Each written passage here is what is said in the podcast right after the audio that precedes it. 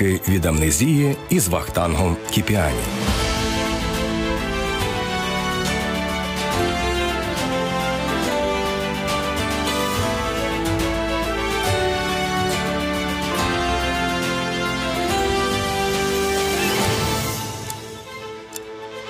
Історія про те, як Україна визволила Крим з під російської окупації 1918 року.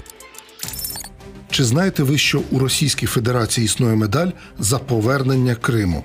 Такі нагороди вручали не тільки кадровим військовикам армії Росії, але й українським колаборантам та колишнім силовикам спецпідрозділу Беркут, які у березні 2014 року перейшли на бік ворога. Це вже не вперше Москва окуповує півострів.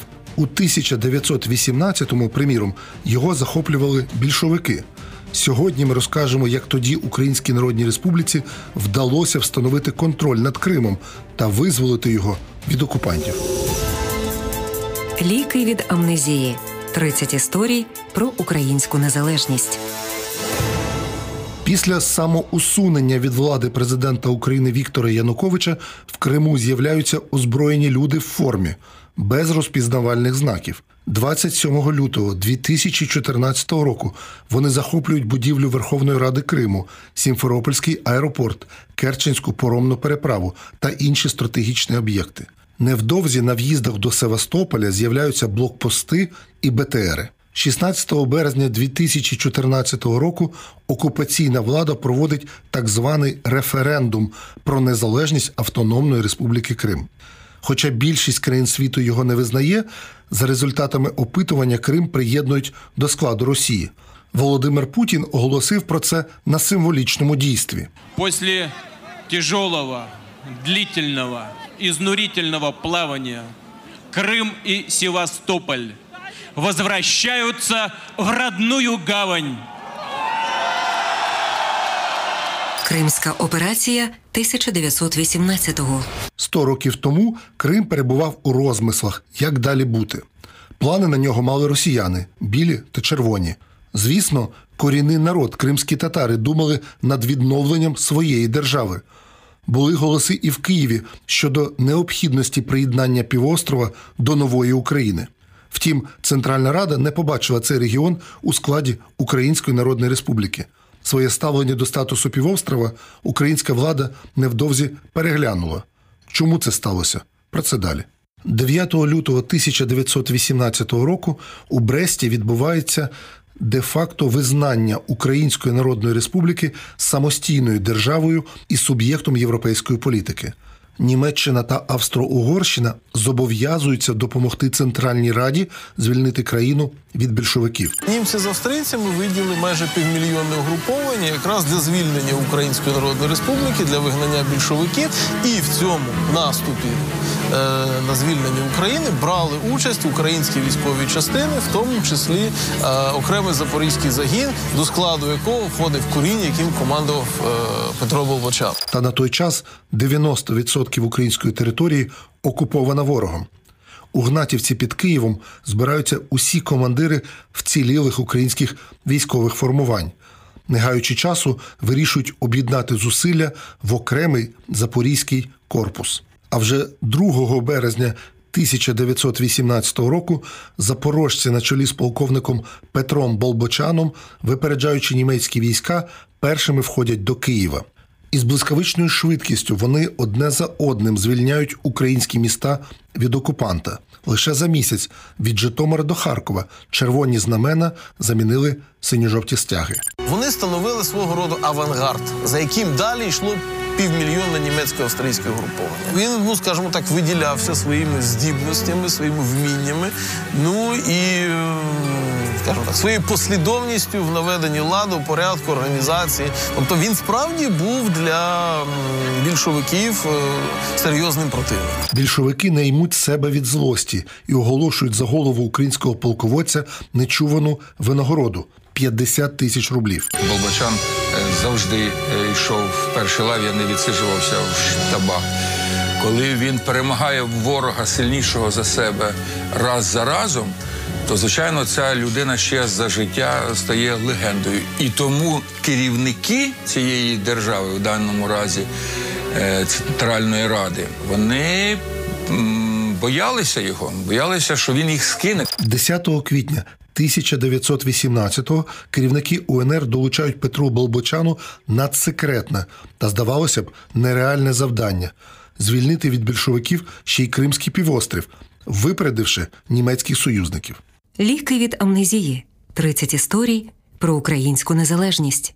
Про політику та наміри УНР щодо Криму ми розпитали історика Сергія Громенка. Я практично ніколи не бачив на картах української держави того часу Крим замальований в кольори України. Отже, Крим 1918 року з візії з точки зору УНР. Українська Народна Республіка не мала нічого проти, щоб Крим став також частиною майбутньої федерації в єдиній Росії.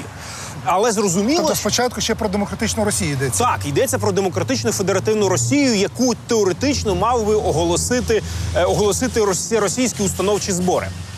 Але до того часу, як вони зібралися, а це січень 18-го року, як ми знаємо, що в Україні, що в Криму владу захопили більшовики в Криму повністю, а в Україні ну за винятком тих частин, які утримувала армія УНР на заході від Коростеня до Сарнів.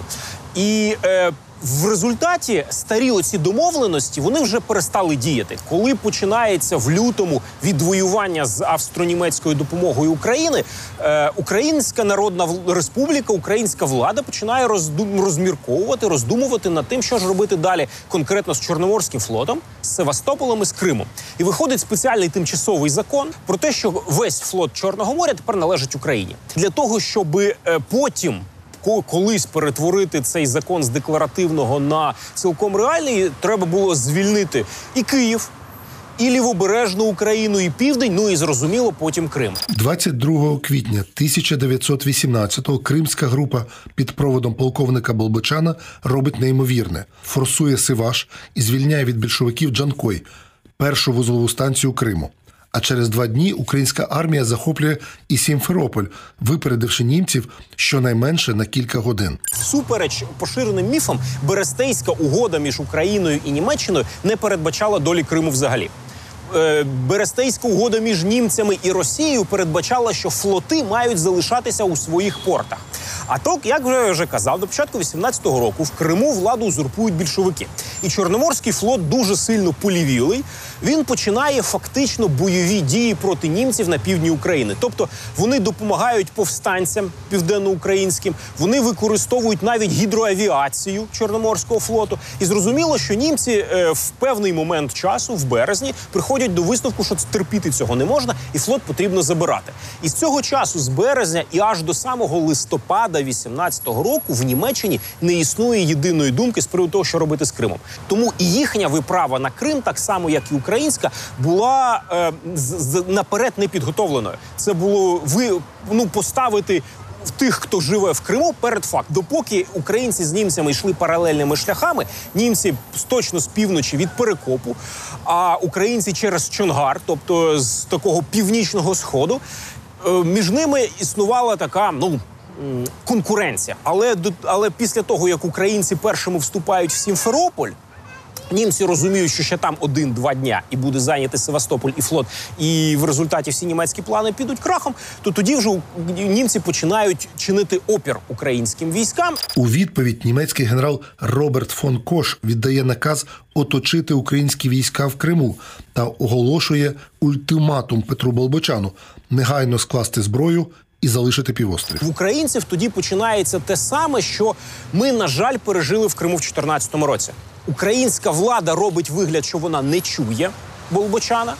Е, Болбочан не може вирішити, що робити одноосібно. Він починає переговори зі своїм заступником, командувачем кінноти Всеволодом Петрівом.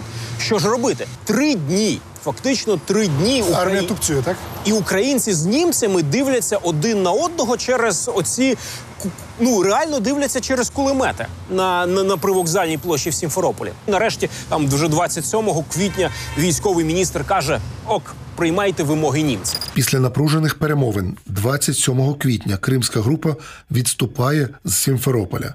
У той час на півострові люди ще не знали про повернення загонів армії УНР на материк. Е, Яким було ставлення місцевого населення? От коли е, група Болбочана через теперішнє Запоріжжя, потім в бік Чонгару, а потім і вже в Криму просувалася територію, яким було ставлення місцевого населення до українського війська? В нас є унікальні абсолютно за своїм значенням спогади двох росіян білогвардійців. Обидва були військові, е, обидва не сприймали ані кримсько-татарський, ані український оцей рух серйозно. І вони обидва описують оцей е, останній день е, квітня і перший день травня, як населення місцеве зустрічало українців, тобто й українці не дійшли ані до Феодосії, ані до Керчі. Десь там починається, починається пилюка, десь там вдалині в степу. Народ думає, ну все, українці йдуть, новини розходяться півостро. І починають, виходять в, в, в квітковому вбранні, в, в національному вбранні, з портретами Тараса Шевченка, з прапорами, хлібом, сіллю, і виходять і зустрічають. А виявляється, що це німці. І потім починають потроху розходитися. Тобто, ми можемо однозначно говорити, що після е, червоного терору, влаштованого більшовиками в Криму на початку 18-го року, а потім і в лютому, українці справді сприймалися як визволителі. Ліки від амнезії. 30 історій про українську незалежність. Найбільш драматичним було очікування у кінцевому пункті призначення походу Болбочана у Севастополі. Впродовж двох днів там тривали гарячі дебати про долю міста.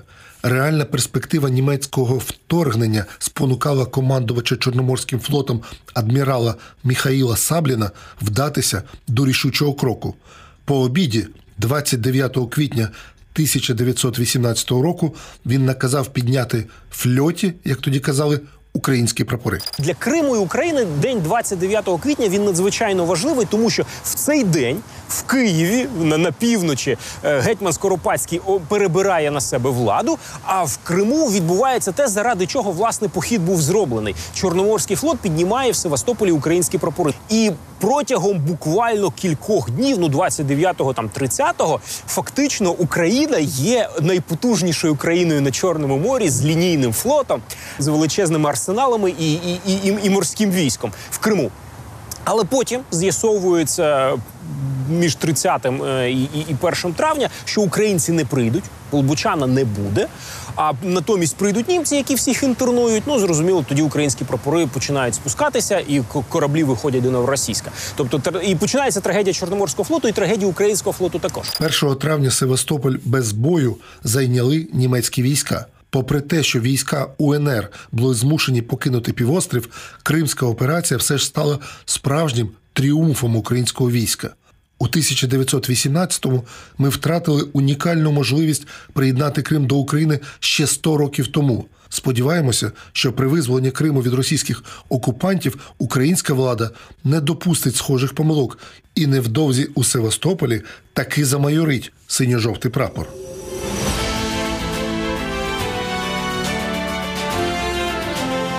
Ви слухали ліки від амнезії з Вахтангом Кіпіані. Можливо, у вас теж залишилися спогади про історії, які звучать у нашому подкасті. Пишіть їх у коментарях і не забувайте підписуватися на нас у SoundCloud, Apple Podcast, Google Podcast або інших зручних для вас платформах.